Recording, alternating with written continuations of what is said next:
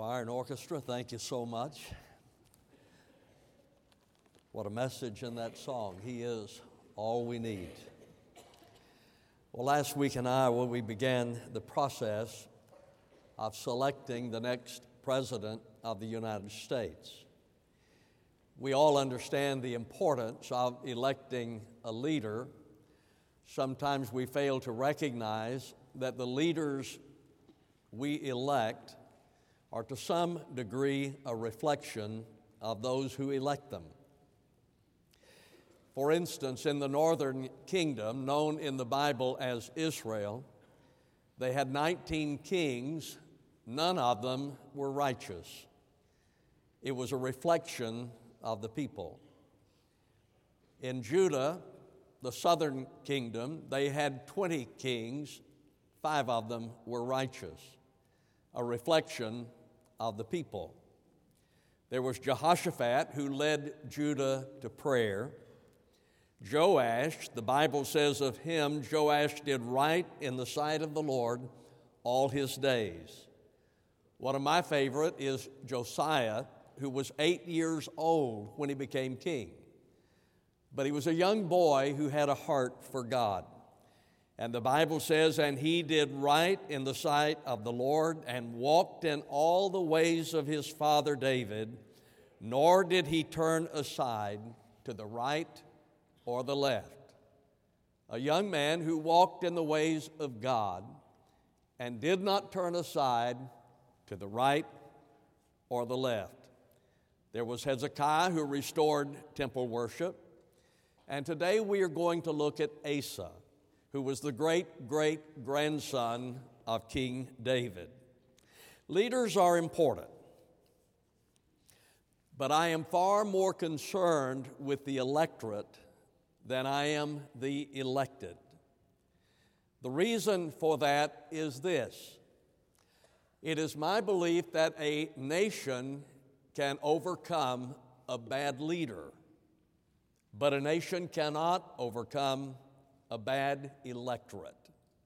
So we look at Asa. Take your Bibles, turn with me to Second Chronicles chapter 14, beginning in verse number 1. So Abijah slept with his fathers, and they buried him in the city of David, and his son Asa became king in his place. The land was undisturbed for 10 years during his days. And Asa did good and right in the sight of the Lord his God. For he removed the foreign altars and high places, tore down the sacred pillars, cut down the Asherim, and commanded Judah to seek the Lord God of their fathers and to observe the law and the commandment. He also removed the high places and the incense altars from all the cities of Judah, and the kingdom was undisturbed under him. And he built fortified cities in Judah, since the land was undisturbed, and there was no one at war with him during those years, because the Lord had given him rest. For he said to Judah, Let us build these cities and surround them with walls and towers, gates and bars. The land is still ours, because we have sought the Lord our God. We have sought him and he has given us rest on every side. So they built and prospered. Asa led Judah during a time of revival. My interest as I look at this story is what happened. How did they experience revival? How did they come out of an ungodly time to a godly time? How did they come from a place of unrighteousness to a place of righteousness because I believe that is what many of us want. And as I look at this passage of Scripture, the first thing I notice is that they address the sins of the past. Now look at verse number three. For he removed the foreign altars and high places, tore down the sacred pillars, cut down the Asherim. The Bible says that he removed the foreign altars. He removed the altars of foreign origin. You see, what happened to Judah is that they had become intermixed. Their religion had been affected. As they became in touch with other people, involved with other people, the result was that they embraced the foreign gods that the other people worship. Matthew Henry wrote Asa, as soon as he had power in his hands, made it his business to destroy all those idolatrous altars and images, they being a great temptation to a careless, unthinking people. You see, he understood that the altars that stood would be a constant temptation to the people. As long as those altars were there, then the people would be tempted to embrace the foreign gods that had almost destroyed them spiritually. So he removed the foreign altars. He removed the high places. Those were the altars that had been erected on the hillsides. He tore down the sacred pillars. Those were the stone statues to Baal. He cut down the Asherim, which was a wooden image of a female deity, and he removed the incense altars. So when I look at Judah at this time, what was their sin? What had happened to them? How did they go from being the people of God to worshiping pagan gods? What happened? It was idolatry. The basic sin of Judah was idolatry. Now, when I look at America today, I would ask the question what is our sin? And there are many, of course, but there are two primary that I would mention to you. The first being materialism.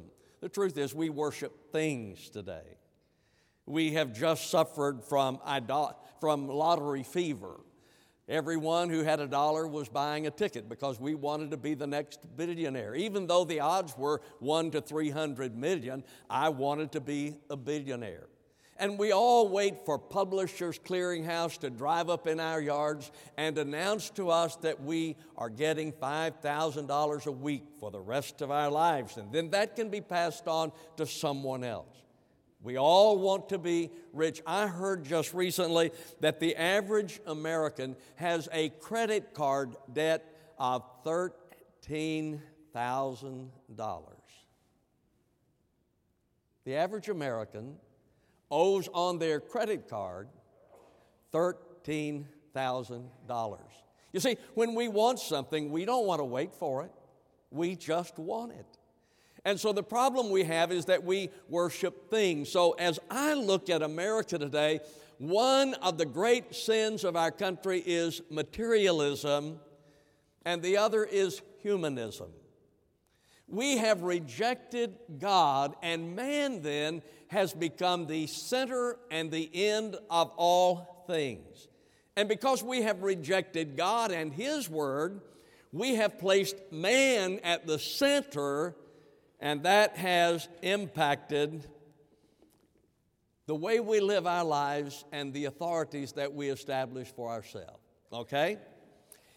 If man is the center, if humanism is the sin, then what is the authority in your life? Popular opinion. You see, if man is the center, if we worship man rather than God, then the opinion of man means more to us than the Word of God. That's the reason politicians are constantly taking polls, because they want to know what? What the people think. What is the popular opinion? Because when man is at the center, the authority in our life is popular opinion, and that is reflected then in our morals. For instance, abortion, we don't look to the Word of God to see what the Word of God says. We look to popular opinion.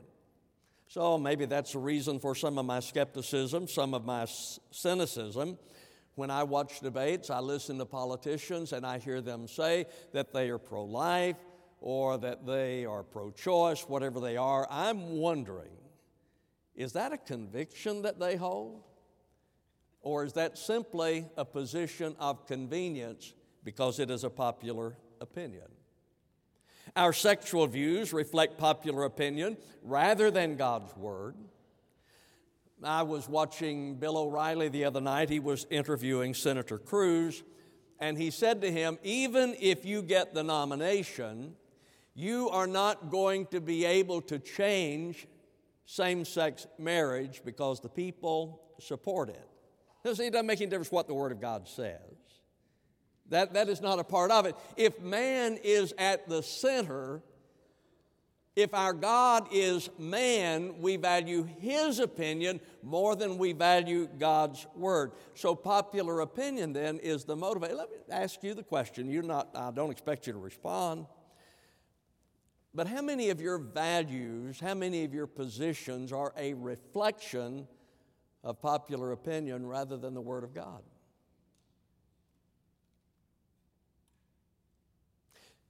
When God is our object of worship, then we're interested in what God says. When man is our object of worship, then we are interested in what man thinks. So there is popular opinion. Then there is pragmatism. Since we're not committed to God and His standards, then we make our decisions based on what is practical. Does that not make sense? If God is not our God, then I should make decisions based on what works, what is practical. Let's say, for instance, a girl gets pregnant. Maybe the pregnancy is unwanted, maybe it's inconvenient, maybe it is embarrassing. What is the practical solution? I'm saying that if man then is the center, if man is the object, if a girl gets pregnant, she doesn't want the baby, what is the practical thing to do? To abort the baby. That is the practical thing to do if you take this position. So then, we substitute what is personally and publicly convenient for what is essentially a moral issue of right or wrong. And then we practice evasion. The Lord has told us, if we're Christians, the Lord has told us that we are to be salt. We understand what that means. Salt is a preservative. So, the point that the Lord is making is that we live in a corrupt world, and we are the preservative within that corrupt world. He said to us that we are to be light. The implication is that we live in a world that is spiritually dark. Thus, we are to be light. Now, folks, if you're a Christian, that's what the Lord said. He said that you and I are to be salt, a preservative in a world that is corrupt. We are to be light in a world that is spiritually dark. That's our assignment. But what do we do? Well, we evade our responsibility. And how do we evade our responsibility? We say, Well, who am I to tell anyone what is right or what is wrong? Who am I to tell anyone who to love? Who am I? Well, we're nobody, but we do have the Word of God. And the Bible speaks clearly on these things. Arnold Toynbee because of our position, we live in a nation that is spiritually deteriorating. It is in a lot of other ways also, you know that. Uh, we are deteriorating econ- economically, we're deteriorating militarily, we're deteriorating in so many ways today. Arnold Toynbee said there have been 21 civilizations prior to ours. All 21 had five distinct stages birth, rapid growth and expansion, conservation of gain, moral decay, disintegration. The other civilizations went through those five steps. And as I look at a country that I love with all my heart, I see that we also are following those same five steps. So I look at Asa. He was the leader during a time of revival, and I asked the question, What happened? How did it come about? And I noticed, first of all, that they dealt with the sins of the past. That was the first things they did. Secondly, he commanded obedience in the present. He addressed the sins of the past, commanded obedience in the present. What did he say? Verse number four. He commanded Judah to seek the Lord God of their fathers. Folks, it is not enough to stop doing wrong, it is necessary to start doing right. So Asa then called on Judah to what? Seek the Lord. Seek the Lord. One of my favorite stories in the Old Testament is in Second Chronicles chapter 20, where Jehoshaphat was the king. Jehoshaphat saw his people surrounded by the enemy. And I look at the steps he went through as he recognized the enemy. What did he do? Well, first of all, he proclaimed a fast. In Second Chronicles 20, verse 3, and Jehoshaphat was afraid and turned his attention to seek the Lord and proclaimed a fast throughout all Judah. I want you to understand his people were surrounded by the enemy. There was an imminent threat before them. And the first thing he did was to seek the Lord. He proclaimed a fast. In other words, seeking the Lord was the most important thing of all, including physical nourishment. He proclaimed a fast. He said, I want us to fast. And we have a serious issue here. And we need to seek the Lord and we need to fast. He assembled the people together. Second Chronicles chapter 20, verse 4. So Judah gathered together to seek help from the Lord. You see, they had a con- common enemy, therefore, they needed to come together in a common purpose. I think that's what Franklin Graham is trying to do with Decision America, in which we are going to participate this next week. Calling the people of God together to say, We have an enemy. We have a serious situation before us. So we need to come together in a common purpose. And then he called them to pray. In Second Chronicles chapter 20, verses 5 and 6, then Jehoshaphat stood in the assembly of Judah and Jerusalem, and he said, O Lord, the God of our fathers, art thou not God in the heavens? Folks, when we understand the gravity of the situation, it drives us to God. We call on God. When we really understand the gravity of a situation, we turn to God and we turn to God in faith. Second Chronicles chapter 20 verse 12, for we are powerless before this great multitude who are coming against us. Did you notice that? We are powerless before this great multitude that's coming against us. Nor do we know what to do, but our eyes are on thee. I love that. God, we don't know what to do. We are powerless. But our faith is in you. God, we're looking to you. He responded in faith and then he acknowledged his dependence in Second Chronicles chapter 20 verse 13 and all Judah was standing before the Lord with their infants, their wives and their children. I love that scene. Surrounded by the enemy, called the people to seek God called on them to pray and fast. Put faith in God. God, we're looking to you. And there I see the husbands and the wives, the men and the women and the children all standing before God. And God, we're dependent on you. Well, folks, that's where we better get. God, we're dependent on you. Lord, we have faith in you. So he said, Seek the Lord and observe the law. Verse number four continues Seek the Lord God of their fathers and to observe the law and the commandment. You see, here's the fact if we return to the Lord, we return to His Word. So, what is the purpose of the law? We're not saved by it. So, why is it important? He said, I want you to seek the Lord and keep the commands. Okay? So, why is it important? We're not saved by the law, so why then is the law important? It exposes our sin. The law sets a standard. The Ten Commandments, that's a standard set by the law. We, we have speed limits, that is the standard.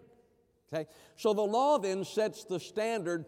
We fail to measure up to the standard. We don't keep the commandments. All have sinned and come short of the glory of God. We exceed the speed limit.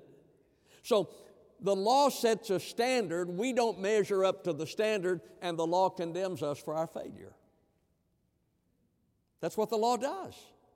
It never congratulates us for doing right, it only condemns us for failure. So, the law is important because it exposes our sin. It sets a standard, we don't measure up, it condemns us, and that drives us then to Christ for His grace. That's what Paul said in Galatians 3:24. Therefore, the law has become our tutor to lead us to Christ. That's what the law does. The law is important because it exposes our sin. So he commanded obedience in the present. And then God provided rest for the future. Look at verse 6. And he built fortified cities in Judah, since the land was undisturbed, and there was no one at war with him during those years, because the Lord had given him rest. Asa's plan led to victory for Judah, there was peace, there was rest. That's what we want, isn't it? We want peace. That's the reason we've signed so many peace treaties, because we would like to have peace. We want peace. That is the desire of man. But, ladies and gentlemen, peace only comes from God. And so it says there in verse number six, because of this, what do we do? We seek the Lord. What was the result of it? He said the land was undisturbed. So, as a result of their turning to God, as a result of their seeking, peace, uh, seeking God, the Bible says there was peace, there was prosperity. Look at verse number seven. For he said to Judah, Let us build these cities and surround them with walls and towers, gates and bars. The land is still ours. Because we have sought the Lord our God, we have sought him, and he has given us rest on every side. So they built and prospered. They were threatened by an enemy, but the Bible says the land is still ours. The land is still ours. Folks, I believe that America, as I have known it, is threatened today. I believe the values that I have known are threatened today. I believe the Judeo Christian ethic on which this country was built is threatened today. But I believe if we seek the Lord, the land is still ours. If we are willing to seek the Lord, then the land is still ours. There was peace, there was prosperity, there was protection. Look at verse 9. Now, Zerah the Ethiopian came out against them with an army of a million men and 300 chariots, and he came to Mareshah. There is all, listen, there is always an enemy in the wings. Always. There is always a threat in the wings, and you have to face the enemy. Look at verse number 10. So Asa went out to meet him and drew up in battle formation in the valley of Zarephath at Mareshah. The enemy can't be ignored. Folks, as much as we would like to, you can't ignore the enemy. David didn't, didn't ignore Goliath, he faced the enemy. We have to face our enemies secularism, humanism. We have to be willing to face the enemy. And then there was victory in verse number 12 of chapter 15. And they entered into the covenant to seek the Lord God of their fathers with all their heart and soul. And the Lord gave them victory. There is a warning in chapter 15, verse 1. Now the Spirit of God came on Azariah, the son of Oded, and he went out to meet Asa and said to him, Listen to me, Asa, and all Judah and Benjamin. The Lord is with you. Look at this. It's underlined in my Bible. I'd suggest you underline it in yours. The Lord is with you when you are with him. And if you seek him, he will let you find him. But if you forsake him, he will forsake you.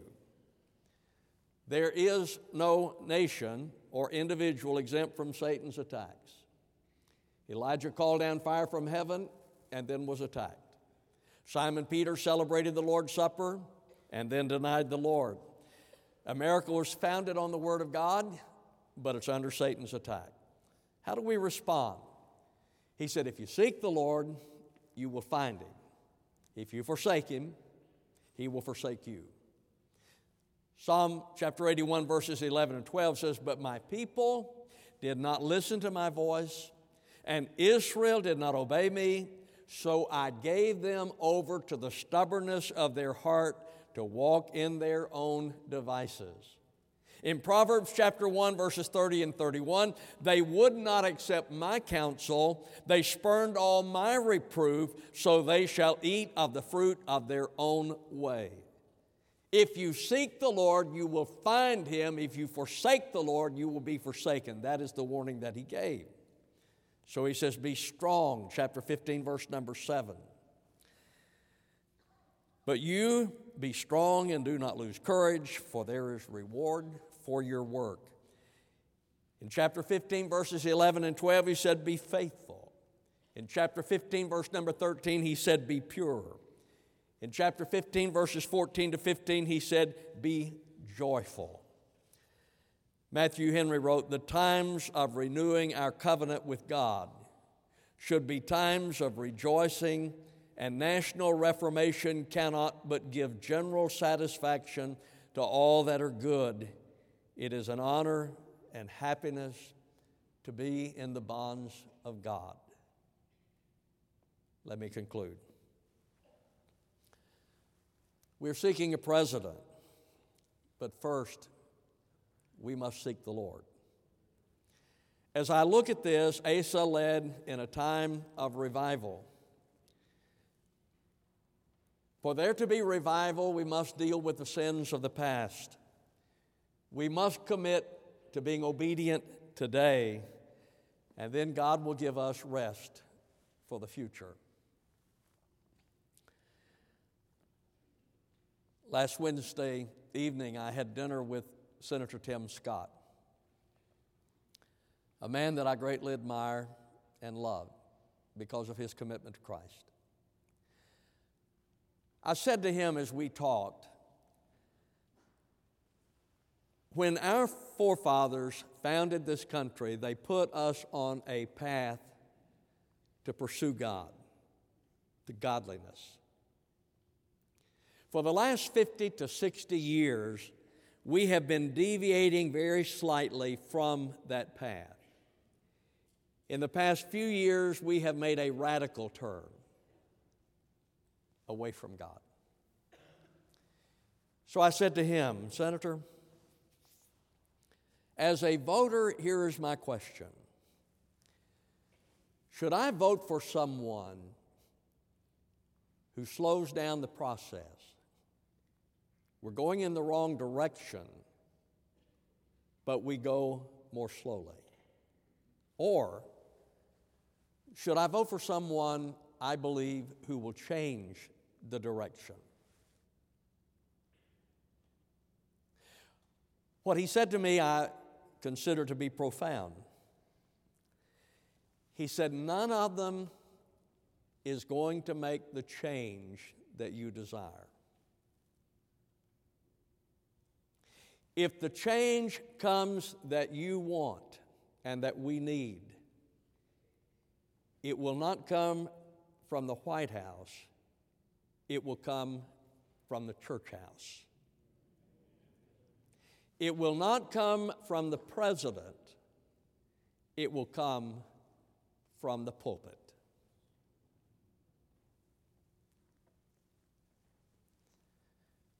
We seek a president but we better seek the Lord.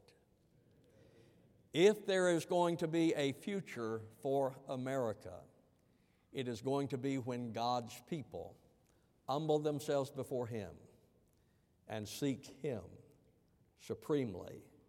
And it's my prayer it will begin with you and with me. Our Father in God, we come to a time asking you to speak to our hearts. Lord, I pray that we might see that the enemy is at the gate, that we might come together to seek you, and as individuals, we might seek you. Father, I pray for those who are lost that they would be saved. But Father, I pray for the church. I pray for your people that they might seek the Lord. Even today, I pray you will draw people. In Christ's name I ask. Amen.